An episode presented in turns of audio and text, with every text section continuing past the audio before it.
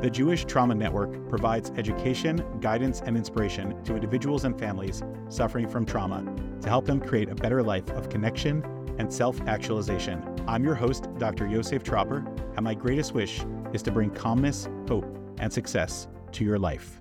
This is a special and also short episode, but I hope important and helpful. Um, I want to talk about the situation in Eretz Israel right now.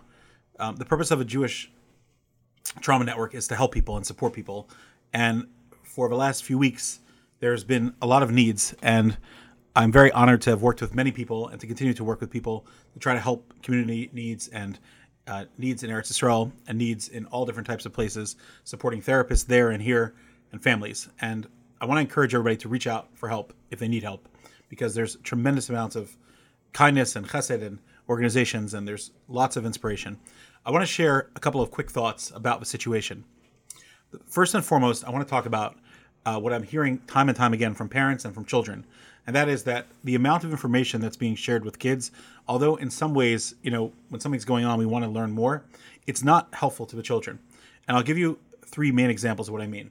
If you're a school, it's very beautiful that you're saying to Tehillim and you're teaching the children about uh, thinking about Eretz Yisrael. In fact, Rabbi Mandelbaum Zatzal in Baltimore, who passed away, believe it was 1995 or 96, um, at a very young age, he taught me tremendous amounts by when I was a child in, in the 80s and 90s growing up and watching how he would daven if Shach was sick, or he would daven if there was a situation, an attack, or something in Eretz Yisrael. And it was always one quick thought and idea and a quick kapitel and a very, very heartfelt cry and a very, very heartfelt and appropriate conversation. And that is something that I think is a beautiful way to be mechanech. Um, for children in the middle school age or lower, certainly lower, to be saying Tehillim every single day and every single hour of the day um, is not necessarily the most helpful thing for them. Um, I get it. If someone's you know parent is being operated on or for some type of issue, and they say Tehillim once, maybe twice a day, that's a beautiful thing for chinuch. And Klal is in a place of tsar, so we're not discounting that message. But for certainly elementary school children, and I believe um, middle school as well, it, it, becomes a little bit too intense. In high school, it's a different story. Um, obviously, you know a little bit more exposure, a little bit more conversation. I, I would hope that conversations are taking place based on you know putting the children's well-being, mental health first. Th- that's that's the first thing. The second thing is you know our own consumption of media. Um, we have to be careful what pictures we, we show our children. Um, our, our children are scared about what they're hearing, and they're also scared about our reactions. And so we want to make sure that we're giving them a message of safety and security. And as many of the teachers and and principals have said, a social media diet is very much called for. And um, my hope is that I see so many problems associated with social media. I myself, thankfully, have been off of social media for many, many years. Um, and I'm not an active consumer of it as much as I can. I call it the brainless scrolling. Um, I really try my best not to have any brainless scrolling, but certainly keeping it down to a minimum because it's a, it's a bottomless pit, an abyss where either certain ones you learn how to have a negative attitude and how to skew things and other ones you learn just all types of negativity that's coming your way all types of comparisons about why you're inferior which is also not helpful. And the third thing is with the limiting the amount of tehillim with the limiting uh, intake of information we also have to be honest with our children. Now that is each kid according to their own understanding. We're not lying to them and denying the fact that there's a war because i don't want them to hear that information from other people but we are um, you know being open and honest as much as we can whatever is age appropriate knowing our children Okay, those are a couple of thoughts. The next thing is that a lot of people are reaching out and saying, "Hey, I have I have problems in my life, but I feel guilty because you know Klal Yisrael has a problem as well." I want to clarify something that I've heard from many people and something that I've seen for myself, and that is that there's nothing wrong with understanding that if something is going on in your personal life, you're allowed to be in pain. What I mean to say is that you know if you're going through a personal challenge, whether it's health, marital, relational, familial, um, mental health, whatever it is, um, that should not be minimized because of the situation in the world that people are in. Um, I'll tell you something very beautiful. I was discussing this with a good friend of mine um, who's a very big Baal Tzedakah, and he really inspired me.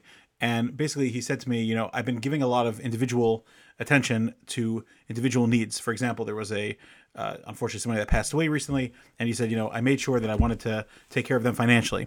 And I said, why is that? So he said, well, because I think everybody is um, focused on Eretz Yisrael, which is very appropriate. But that doesn't mean that there isn't, you know, Almanas Yisomim and other people that need attention. And I thought that was very, very beautiful and something that I'm trying to emulate as well. That let's not forget, um, you know, there are small individual, aside for collective tragedies, there, there are small individual people as well, um, and, th- and they need our attention. And and so therefore, it's really, really important that in a time of crisis, um, you give yourself a space to feel the, your own problems that are going on in life. Yes, it's true that there is an element of healthy attitude of hey, when Klal Yisrael is bitzar, that maybe you could sit with them and you could feel some of that pain, whether it's once a day, whether it's once a week, whatever whatever capacity you have, and to cry out and dive into Hashem, um, which is why I think it's beautiful for each person to do that on their own level and their own way, um, and, and and and even to withhold some indulgence, um, which is also important to some degree.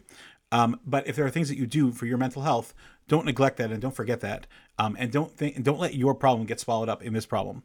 There's a very famous medrash that says uh, that Rabbeinu Hakadosh, when he used to mourn the base of Mikdash, um, he used to um, he he would go outside and there was a woman in the neighborhood who had lost a small child, and, and every night she would cry herself to sleep and she would wail. And the medrash in Eicha actually says that he would wail along with her.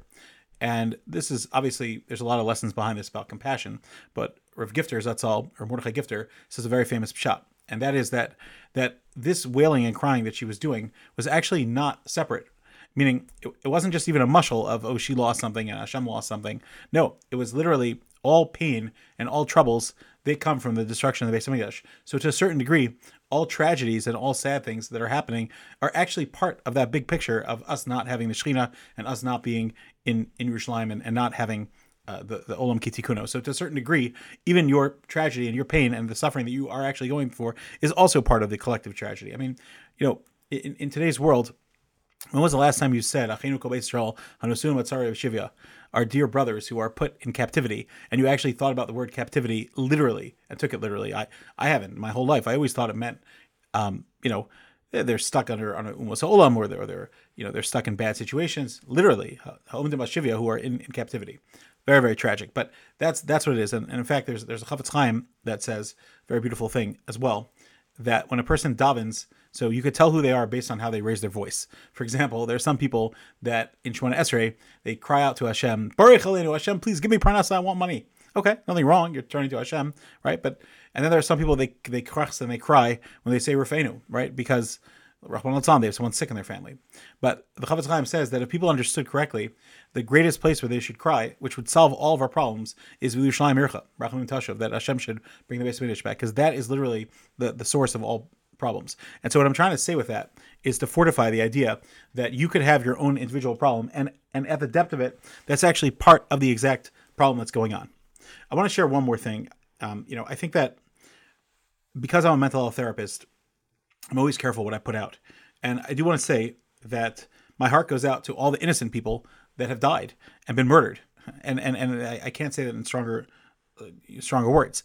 And I'm not going to say anything political and I'm not going to say anything um, more than there are evil people that are trying to destroy the Jewish nation. There are evil people that are trying to destroy many innocent people that don't deserve to be destroyed. And for that, we have a right to stand up and, and, and defend ourselves. Just like nobody questioned the United States making ma- major attacks in Afghanistan um, against Al Qaeda after 9 11, and no one said, oh, well, look at all the civilians. Anyway, so, but what I will say is that one of the things that has been on my mind significantly is the world of trauma that we live in, which causes so much more conflict and so much more fanaticism and so much more disconnect that makes it very, very difficult to to reconcile these things. But there's one thing that has been on my mind very, very deeply, and that is um, this idea of the tunnels. The tunnels are something that are very, very scary. They're actually, uh, according to many people, a North Korean invention that uh, they are terrorists and they support Hamas. Um, in fact, many of their weapons were used in the um, and the atrocities that were perpetrated.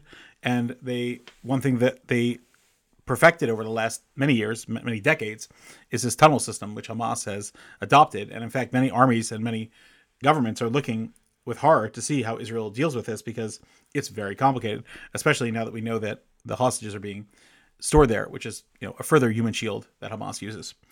Um, so, what I want to say is something very fascinating, and that is that there's always a spiritual connection in things that are going on. There's a very famous Gemara in Maseches Sukkah, which gives me chills to think about because it's at the, all the way at the end of Maseches um, Sukkah, which is where a tragedy happened all at the end of Sukkot. And it says that there are seven names to the Yetzer Hara. And the Yetzer Hara we know is the Malach who wants us dead, and the Satan, who is Makatrig, the sinner, and represents all evil in this world. And so the Gemara says that Hashem called him Ra, which is probably the most simple definition. Yetzer for other Ra Minurav, like we had in the Parsha recently. And Moshe called him Arel, which is very fascinating in itself. And David called him Tame, Lev Tahar Barli Elokim. I want to leave Tahar, not Lev Tame. And Shlomo called him Asone, Imrav Sonecha Chileu Lechem. And as you go through history, Yeshaya called him Michshal, Rimu, uh, Medarachami, and um, Yechezkel called him Evan, which is which is getting closer to our generation. Is um, Asirosius Lev Evan Mibasarchem, the, the the stone of uh, the heart of stone. And finally, in the last permutation of it is Yoel, Pasuk Beis, Perak Beis, Pasuk Chaf. That's at Tzfoni Archik. He called him a Tzfoni. Tzfoni means the hidden one. Like we have in um, uh, Pesach, we have Tzafun, which is the hidden, the Afikomen. And the Mefarshim say that these seven names all represent different generations. And the prophecy of um, which is very scary because it talks about the, the, it's basically apocalyptic, and it talks about the uh, the famous uh, four species of arba of locusts that'll invade Eretz Yisrael, which uh, Barbanel and many other Rishonim say represents armies and take over. But I'm not going to try to creep people out because that's actually my last thought about that. so what I want to say is that this last gullus represents Yoel's prophecy of the um, Tzafoni, something that's hidden inside our heart. And the Yetzer Hara is hidden inside us. And if you look, it says that the Tzafoni tries to destroy the Beis Hamikdash and the Jews, and especially Talmid Chachamim. If you look in the Gemara, it's very eerie. But what I want to say is that the Zelu Mazeh, the the thing that's opposite the other, is this this Yetzer that's inside our hearts, that's hidden in the tunnels and the inner recesses of our hearts, that corresponds to the physical um, evil that's embodied by Hamas, which also resides in the in the tzfon, in the hiddenness of the ground. And it's not insignificant that the, the last spiritual um, battle that we have, so to speak, that seems to be the the Kali uh, Seir V'chosno, the um, Esav and his um, Esav, who represents Seir, and Chosno, his son-in-law, which is Yishmael, because he he was married to Basmas Bas Yishmael. So that is the last gullus, as Rashi and Zachariah Perak Zion has a famous list that the Dalad Gullios are really two is in each one. Parsimony is most famous for two, but but um, Gullus Edom was really Edom v Yishmael, which we know and we see that many many times. And Yishmael is Amadom lechamar Kiyadua from the Gra, and the Chamar is Ani Verochev al Chamar, which is David Amal who fights it, which is why there's so much Talim and there's so much Yishmael. Hashem will hear the tefillos of Klal Yisrael, like the Pirkei Elazar says at Achar Sayamim. And by the way, Yoel's father was Pesuel, which according to some Mefarshim is actually Shmuel, which is part of the name Yishmael, Shmuel. Hashem will hear our tefillos as well. But it's also that Patuel, that he um, seduced God with his prayers, that this this last gullus requires tremendous amounts of tefillah. Anyway, there's a lot being said there, and there's a lot that's been shared. But I want to say that this enemy that lives as a Tzafoni in the final apocalyptic stage um, is here in Achar Sayamim, and um, that, that's what we need to work on inside our hearts to purify them and to get close to Hashem.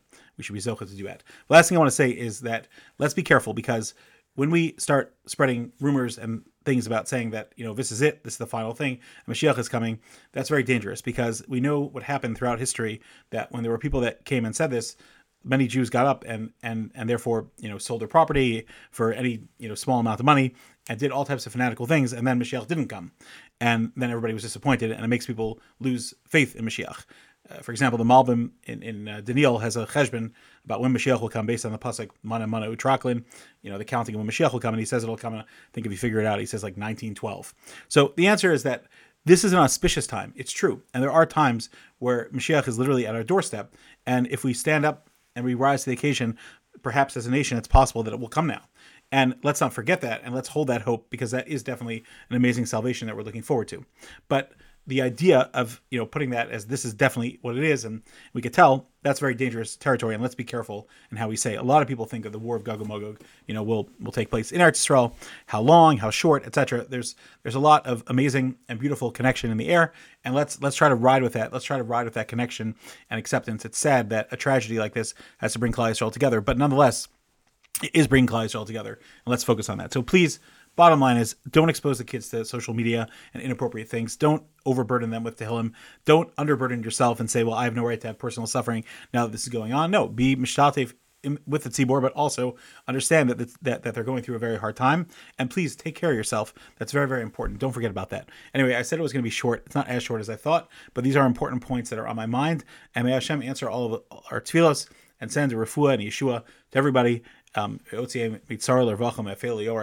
of course Mishiba Geula, and we should all be zocha to share many good things together, and all the trauma should be healed in that in that moment of, of great revelation from Hashem. I'm back again. It's so hard to leave because I have so many things I want to share.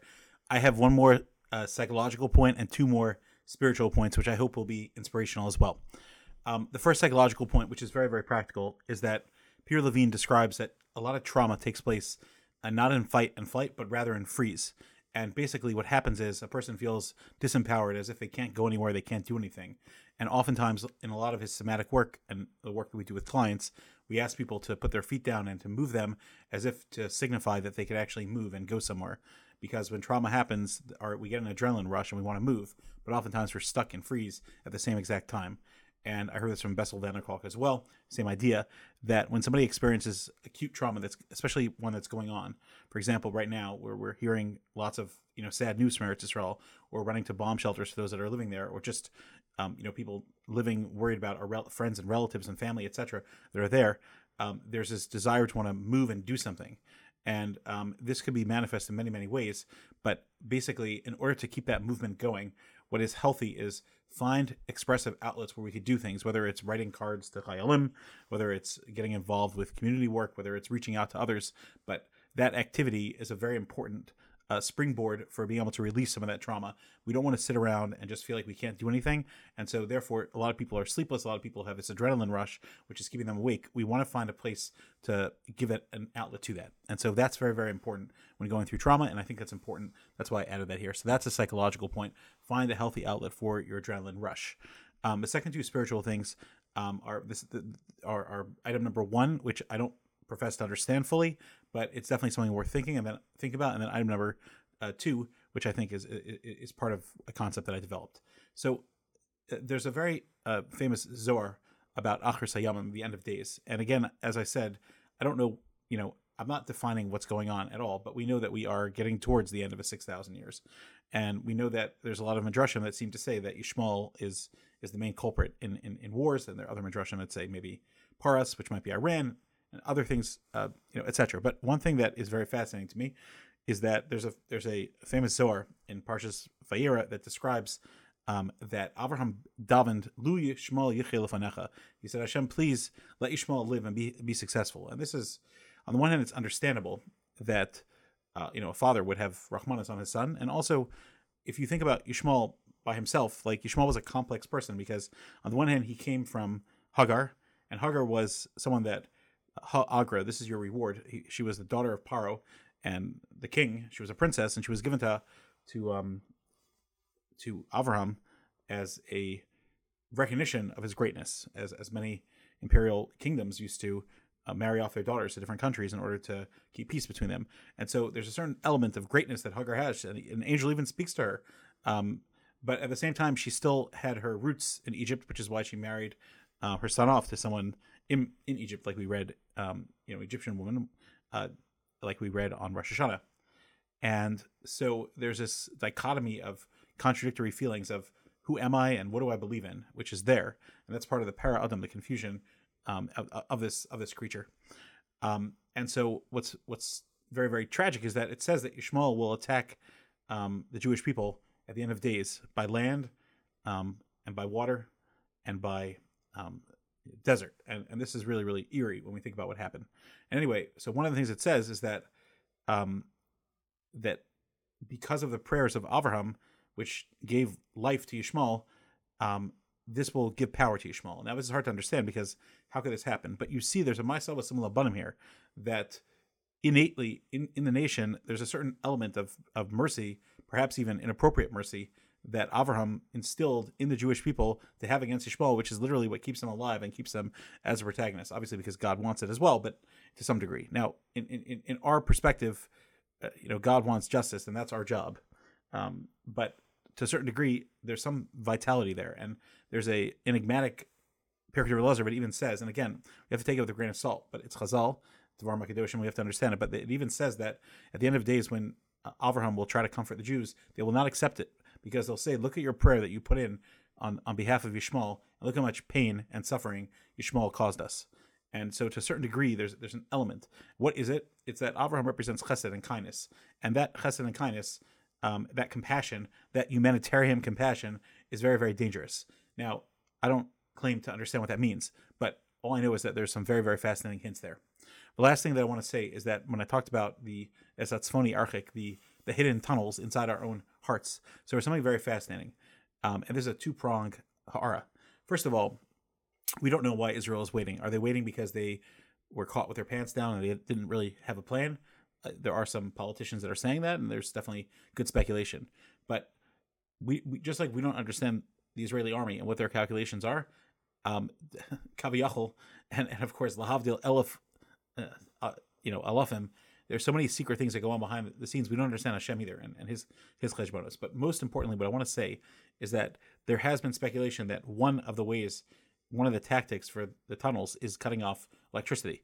Um, the ventilation systems down there are very sensitive, and if the Israelis are able to cut off electricity to make it that it's impossible to live there, and, and that the literally the terrorists would be facing suffocation um, by being down there, um, then that's a way to get them out of a tunnel. And that's a very, very interesting military tactic. And whether it works, whether it's being done, I, I don't know. But one thing I want to say is that it's the same thing. If we want to get rid of the Yetzer Hara, we have to recognize that there's no air to it. That the Yetzer Hara is a liar, um, like Chovos says, the biggest liar, and it's the biggest battle that we fight. And one of, one of my, my Rebbe always used to say that we don't talk about the Yetzer Hara. So I'll try to make it brief because people are not listening and people don't take it and understand it. But the, the bottom line is that one of the things that we we when we clap al chit, we say Hashem, we're sorry for what we did. Lo shavulan, it wasn't worth anything. If we take out the wind from all the sails of the Yetzer Hara, we recognize that he, he literally is offering us nothing. And the way to understand, the way to clean out our hearts is to recognize that this person has no oxygen. This this this creature that's trying to make a sin and to do bad things to turn away from Hashem has nothing to it. Um, and that's that's the way that we fight the tzafoni, that that thing that lurks inside us, that the Yetzer Liv Adam Rami Nurav, that that is so deep inside us. And the way we purify our hearts is to be able to pull out the oxygen, pull out the wind, and that's the way that we clean ourselves out. We recognizing that only connection to Hashem and only Torah mitzvahs is the most valuable thing in life. I hope that everybody finds this inspirational, and as Hashem, we should be zochet to be united in Eretz Yisrael. Here be Amen. Thanks for listening to the Jewish Trauma Network. For additional resources, free and premium courses, leave questions or suggestions, or to support our mission, please visit jewishtrauma.com. And always remember, your life can and will be better.